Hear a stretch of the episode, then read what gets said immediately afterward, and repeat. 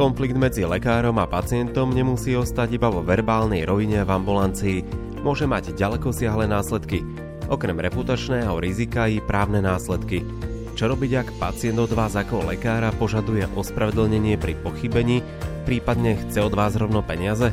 Ako predchádzať konfliktom a čo s tým, keď už k tomu dôjde? Práve konflikty lekárov s pacientmi budú témou podcastu, ktorý sme si pre vás pripravili. Volám sa Maroš Černý a o tejto téme sa budem rozprávať s doktorom Tomášom Husovským z advokátskej kancelárie H&H Partners. Vítajte pri počúvaní.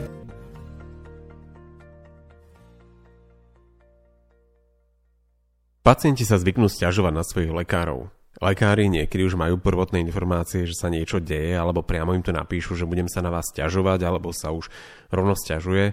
Aké možnosti majú lekári, aby sa tomu bránili už dopredu, aby sa na to pripravili vôbec? Samozrejme, ono je to veľmi ťažké úplne sa pripraviť, ale určite naši klienti, ktorí už mali nejaký ten spor za sebou, úplne inak reagujú, lebo vedia, čo ich čaká, no asi čo z toho môžu mať a čo ich to môže stať a úplne inak reaguje ako v podstate lekári, ktorí nikdy nemali nejaké takéto problémy závažnejšie a nevedia, takže oni prídu úplne takí vyplašení a pýtajú sa, ako postupovať a čo, čo im vlastne hrozí. Samozrejme to všetko závisí od konkrétneho pacienta. Sú určité, lekári by proste mali vedieť, na čo sa pripraviť, a o to jednoduchšie potom budú zvládať takéto situácie.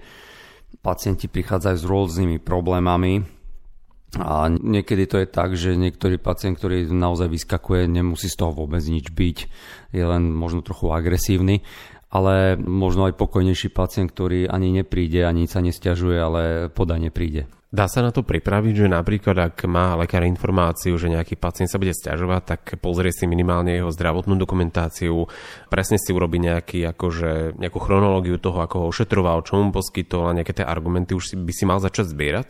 Ten základ preto, aby sa lekár vôbec vyhol problému, je vždycky komunikácia úplne na začiatku s pacientom. Treba si kúsnuť do jazyka a veľa tomu pomôže, pretože pacienti dneska, viete, pacienta nič absolútne nestojí keď podá na ňo trestné oznámenie, stiažnosť, podnet na úrad, nič. On napíše to isté, napíše trom úradom a lekár tak potom rok, dva beha po úradoch a vysvetľuje a strašne veľa energie to je. To znamená, na začiatku je naozaj veľmi dobrá komunikácia, naozaj treba vedieť a už lekár si pacientov niektorých poznajú, akí sú a niekedy 5 minút rozhovoru znamená to, že nebude musieť 2 roky niečo robiť potom s tým pacientom.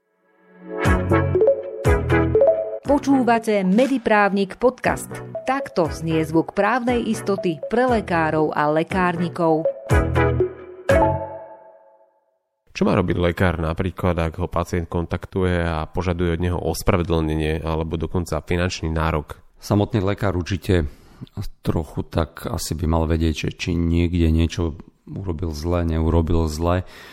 A naozaj také napríklad ten rozdiel medzi ambulanciami a nemocnicami je obrovský v komunikácii, kde nemocnice už majú tak nastavený systém, že naozaj idú jemne na toho pacienta, že mu ponúknú stretnutie s riaditeľom, primárom, ktorý sa to snaží nejakým spôsobom vysvetliť, odpovedajú mu slušne, príde mu list, že kľudne, nech sa zastaví, že navrhuje teda osobné stretnutie a že si to vysvetlia a o to horšie to niekedy v samotných ambulanciách, kde ten systém nie je nastavený, ale to je prirodzené, je to, nemocnica je nejaký ten kolos.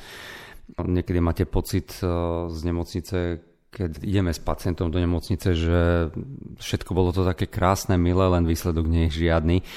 Niekedy aj nemocnica začne, alebo vlastne ambulantný lekár začne, že sa ospravedlňuje a pacienti si to automaticky vysvetľujú to, že á, priznáva si vinu, ale oni, a, respektíve oni prejavia ľúto, že je mi ľúto, že sa niečo stalo. A pacient to berie, že aha, je mu ľúto, tak ale to, to neznamená to, keby bolo ospravedlnené, že sa ospravedlnili, že sme pochybili, tak to je jasná vec.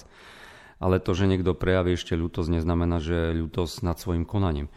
Ako by mal teda lekár postupovať, ak e, ho požiada pacient o to, že sa mi ospravedlňte za to, čo sa stalo, a to už si spomenul aj teraz, že či priznáva tú chybu a čo s tým finančným nárokom napríklad, keď priamo požaduje peniaze od neho? Je množstvo prípadov a, a, a každý jeden sa môže riešiť úplne inak.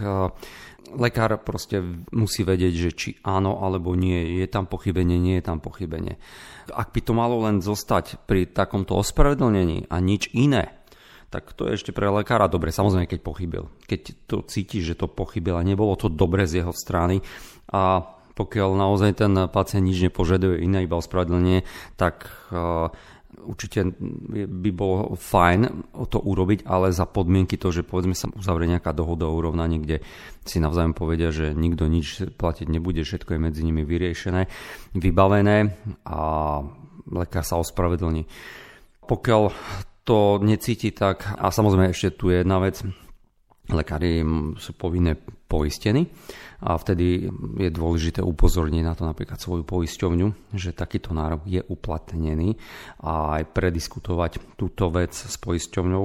Prax je však taká, že poisťovňa vie, že pacient je tou slabou stránkou v súdnych sporoch, strašne veľa peňazí ho to stojí a niekedy to je také, že tá poisťovňa nechráni toho lekára, práve naopak tvrdí, že poďme do súdneho sporu, počkajme, kým sa podá žaloba. No a lekár je v strese. Pre lekára je úplne, však platím poistku, keď som pochybil, zaplatie to a mám pokoj. Lenže oni nechcú platiť. To znamená, oni núčia lekárov, aby nezaplatili, ani poisťovňa nechce zaplatiť a povie, počkajme, však on, ten pacient nemá peniaze, možno zomre a nepodá niekto žalobu. No a čakajú, kým tá žaloba je podaná. No ale to je pol roka stresu pre samotného lekára, ktorý nevie, ako to celé dopadne. A ešte jedna vec, pokiaľ vám to vlastne poisťovňa to tlačí, že poďme, poďme, lebo určite to bude, padne to, alebo teda až po podaní žaloby to budeme riešiť a zaplatíme, tak medzi tým je ten pacient nahnevaný. A on robí okrem toho, že podáva tú žalobu, tak on podáva aj trestné oznámenie. To znamená, on už je tvrdo. UDZS a hlavne to trestné oznámenie, to je, dá sa povedať, všetko ostatné je nič proti trestnému oznámeniu, čo toho lekára naozaj, to je nepríjemná záležitosť. Povedal si trestné oznámenie, k tomu ten pacient dospeje už keď má to nápetie v sebe vyeskalované. Aké konanie lekára môže takéto, takýto krok zo strany pacienta vyvolať? Na čo by si lekári mali dávať pozor, aby sa tak alebo onak nesprávali pri pacientoch? Treba si uvedomiť jednu vec. Týka sa to najmä skôr nemocníc, kedy pacient alebo pozostali odchádzajú z nemocnice s prepušťacou správou a je tam umrtie a oni vlastne nemajú nič. Oni odchádzajú úplne bez akýchkoľvek informácií. Oni si nevedia vyhodnotiť situáciu. Tá lekárska správa a zdravotná dokumentácia, to je pre nich, tak ako aj pre nás právnikov, absolútne neznámy pojem, ako my to nevieme čítať. Oni nevedia, čo sa stalo. A to je zdroj vlastne toho, prečo sa vlastne obracajú. V 90% je, toto je problém. Keby to mali odkomunikované za 5 minút 10 patričnou osobou, tak je to o mnoho menej.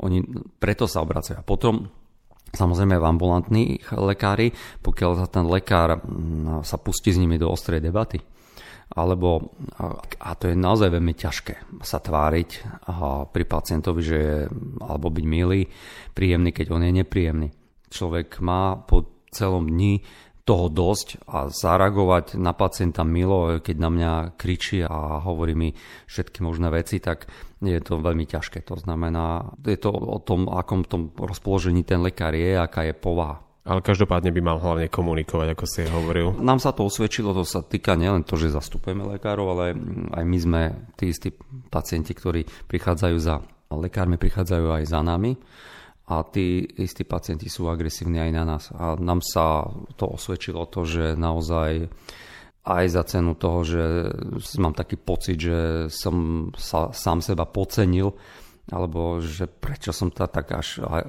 ako by som to povedal, že som bol na ňo taký veľmi príjemný a milý, že mal som mu chuť niečo povedať, ale osvedčilo sa to.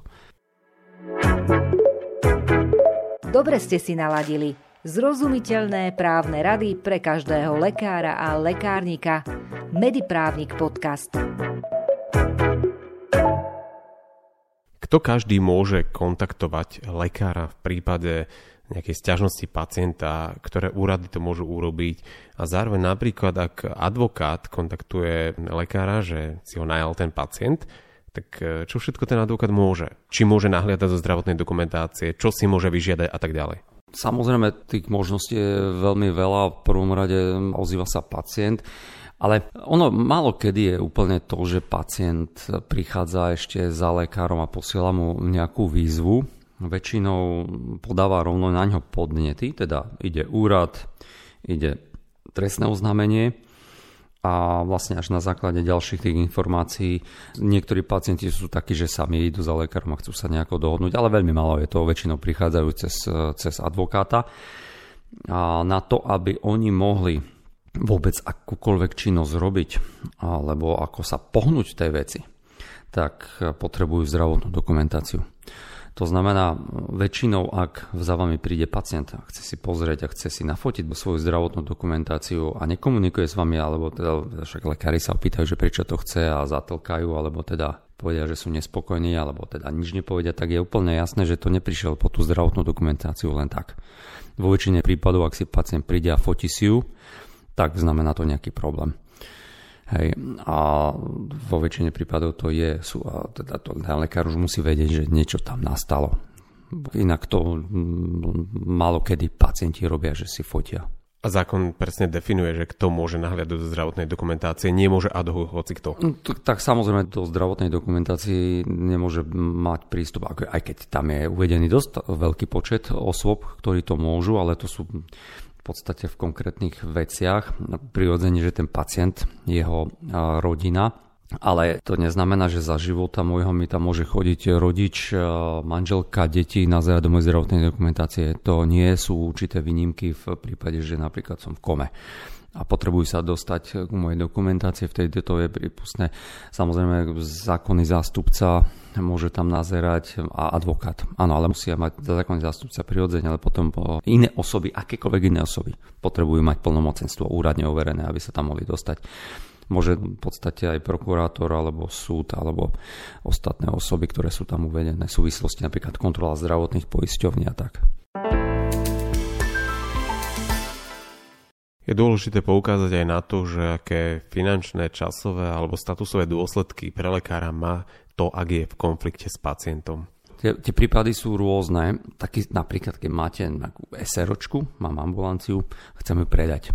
A ja mám súdny spor, tak je to celkom problém hej, predať takú SROčku, akú má hodnotu potom taká SROčka, keď mám rozbehnutý 1, 2, 3 ročný spor, ktorý ma tam žaluje pacient o 100 tisíc eur. Takže mi to komplikuje predaj. To je prvá vec. Ale to je len taký uvedený príklad, ale ak vo všeobecnosti, ktorý sme mohli povedať, to konanie, ktoré sa vedie na UDZS, to sa vedie voči mojej SROčke, nie voči mne ako fyzickej osobe, a pokiaľ nemám teda ambulanciu ako fyzická osoba. Tedy sa vedie voči mne ako fyzické osobe, tak tam má môže čakať pokut až do 10 tisíc eur. A potom ten pacient čaká, má možno občianskoprávne konanie, kde si ten pacient môže domáhať sa toho ospravedlnenia, ale ve väčšine prípadov málo kedy chcú že ospravedlnenie. To mm, väčšinou chcú nejakú náhradu škody a náhradu nemajetkovú. My veľmi radi podávajú trestné oznámenia, kde ale tie trestné oznámenia súvisia s tým, že pacienti sa potrebujú dostať nejakým informáciám, ktoré im poskytovateľ nedal a nevedia sa k ním dostať. A práve trestné konanie im umožňuje takúto informáciu vlastne dostať, ale samozrejme to je asi najviac, čo ten pacient vie narobiť mi problémom, pretože začatie trestnoprávneho konania veľmi zle doľaha na samotného lekára. Veľmi ťažko to znášajú. A samozrejme potom to aj ten výsledok, lebo náhrada škody, keď som krytý poisťovňou, tak je to fajn. To ma poisťovňa mi to preplatí. Pri nemajetkovej úmy to je samozrejme veľký problém, lebo väčšinou na to sa poiska nevzťahuje, ale tento trestnoprávne konania, trestný čin je nepriaznivý v tom, že mi to môže zablokovať ďalší výkon činnosti a potom sú aj disciplinárne konania zo strany komory. Takže v zásade, čo môže čakať toho lekára je UDZS, občianskoprávne konanie súdne o náhradu škody, alebo môže to byť trestnoprávne konanie. To sú tri základne také konania, ktoré lekárov najčastejšie vlastne v ich praxi postihujú. Spomenul si SROčku, podnikanie ako fyzická osoba. Čo je podľa teba pre lekárov výhodnejšie, aby sa možno vyhli nejakým vysokým škodám? Dneska väčšina, takmer skoro všetci tí naši klienti to sú SROčky To je jednoznačne v dnešnej dobe podnikať e, iným spôsobom ako SROčka je a ako dosť riskantné, pretože vy, pokiaľ podnikáte na SROčku, ste chránení, je chránený váš osobný majetok, váš rodinný život lebo môže sa siahnuť iba na majetok SROčky. Vo väčšine prípadov to znamená to, že mám v ambulancii stoly, mám tam počítač, mám auto. To je všetko, čo tá ambulancia má. To znamená, že nešahnú mi na môj osobný majetok, čo je dôležité. To znamená jednoznačne seročka, nie fyzická osoba.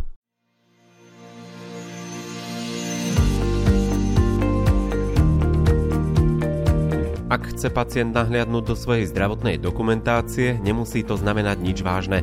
Na druhej strane to však môže znamenať problém a to, že si zistuje informácie, ktoré potrebuje pre podanie sťažnosti. Advokát radí, že je dôležité s pacientom komunikovať vecne a pokojne. Ak má pocit, že mu bola nesprávne poskytnutá zdravotná starostlivosť a lekár prejaví ľútosť, neznamená to automaticky priznanie si viny.